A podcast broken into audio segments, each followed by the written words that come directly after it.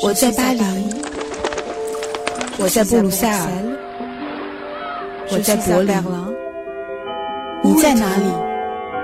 在喜马拉雅随意听欧洲，欧洲就在你的耳朵里。大家好，我是易翰。我们目前已经进入了在家闭关的第三周。疫情的发展似乎还没有迎来非常明显的拐点，但是呢，随着有越来越多的企业面临着复工的难题，所以目前互联网上也开始了一场关于宅经济的讨论。那我们现在的一个居家环境是需要满足啊目前所有的日常生活和办公需求的。虽然这是一个特殊的时期，但是呢，一些提供在线服务的平台。似乎是已经稳稳地踩在了这个新的需求的风口上，像一些生鲜外卖、在线教育、医疗、办公等等这些领域，正在以非常快速和非常强势的方式，占领着我们生活中更多的大大小小的屏幕。那这个似乎也成为了我们新的刚需。那我看到目前有一些文章呢，就是在。开始描绘在这样一种新的宅经济的新风口下，未来的我们生活的样子。我们之间会更加的独立，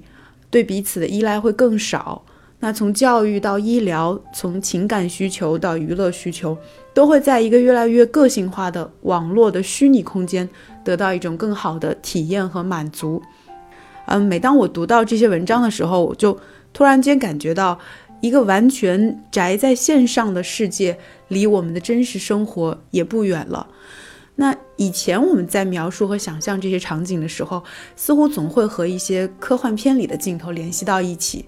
但是其实仔细想起来啊，在二零二零年的今天，我们的大部分需求其实早就已经在大数据的精准的掌控中了。比如说在中国，其实我们的日常生活早就被手机啊、被电商啊服务的很好了。我们可以不用出门就可以吃到外卖送到家里来的东西，可以在一周之内不接触任何人，就可以通过各种微信群二十四小时在线办公、开会或者是处理文件。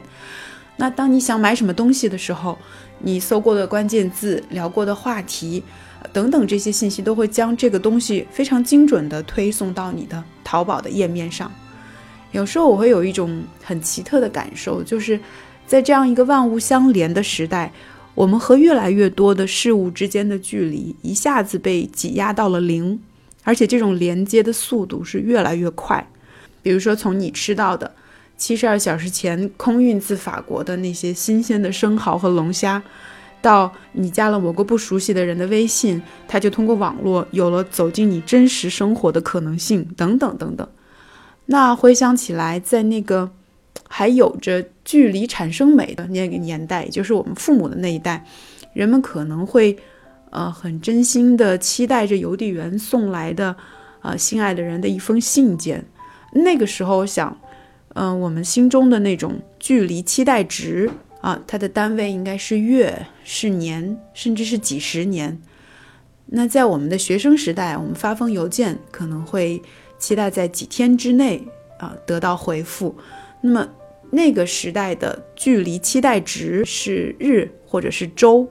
那现在我们发送一个微信消息，期待得到的回复时间又是多长呢？也许对于人们之间的那些很美好的情感，那些我们过去会花上好几年的时间去等待和想象的距离，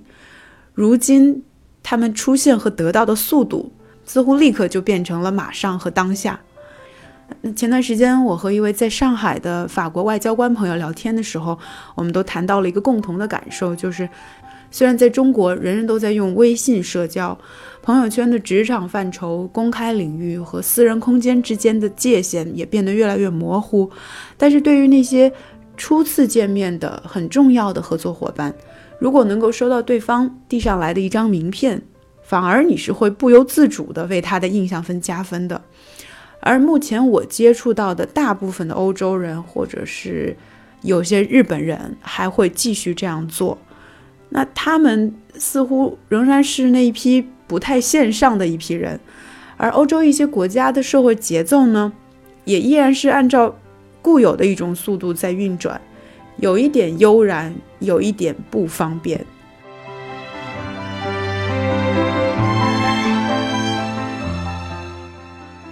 随着互联网长大的一代中国年轻人是体会不到这种不方便的，只有他们中有些人会去留学。那在留学期间才会发现，在不同的速度中生活，人们的生活方式是会不同的。那我记得去年在十一月初的进博会期间啊，我在上海一家很有名的中餐厅和呃一对住在巴黎的导演夫妇吃饭。那这位导演的太太呢是俄罗斯人，她是呃生平第一次到上海来。那已经在上海小住了一周了啊，该看的也看了，也逛了一圈儿。他当时对我发出的感触就是，啊，我现在发现啊，和上海的生活比起来，巴黎就很像是一座博物馆啊，它是那么的美，但是却是停滞的、过时的，好像你什么时候回去看它，你都不会迷路，因为它永远都会是你记忆中的那个样子。那这一点呢，我的确也是感同身受，因为这两年每次回欧洲，无论到哪里，那种很熟悉和亲切的那种、那种悠然平静的气息，似乎永远都在那里等我。这也是为什么我们经常会说起欧洲的那些百年小店，因为就是有一些经营者，而且就是在欧洲有很多这样的经营者，就是几十年以来，甚至是几百年，都在专注做同样一件事情。这些店可能是隐蔽在城市某个角落里的咖啡馆、餐馆，可能是每周固定一天聚集在市政广场的集市里的商贩，也可能是一家理发店，是一家不愿意扩张也不愿意将家族生意交给外人来打理的一家时装店等等。正是由于这些商家的存在，这些小店的存在，构建了我们印象中一个城市的图景，也养成了每一个地方的人们他。不同的生活方式，同时呢，也正是因为这些形形色色的小店的不同，每个城市它才有了它自己独特的不同的气质。所以，我们想到，无论是巴黎、是上海还是武汉，我们记忆中对每个城市的印象和回忆，没有哪一个不是从这些我们生活中附近的、身边的线下的实体小店开始的。我想，大概是因为欧洲人口和劳动力的原因，这些店的数量远远不及在中国城市里的那些店那么多，并且散落在各个社区，所以找起来其实也并不是那么方便。但似乎也能够满足那里人们正常的生活需求，也并不妨碍艺术家和匠人们的那种创作灵感，去创造出独具风格的美、时尚和优雅。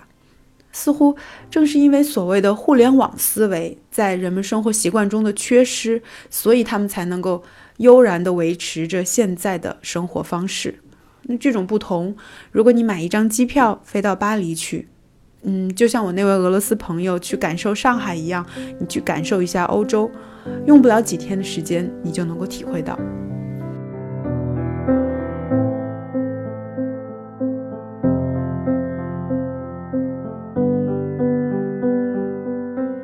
如果我们再次回想到中国，当线上的经济进一步的挤压实体经济，成为一个可以预见的趋势的时候，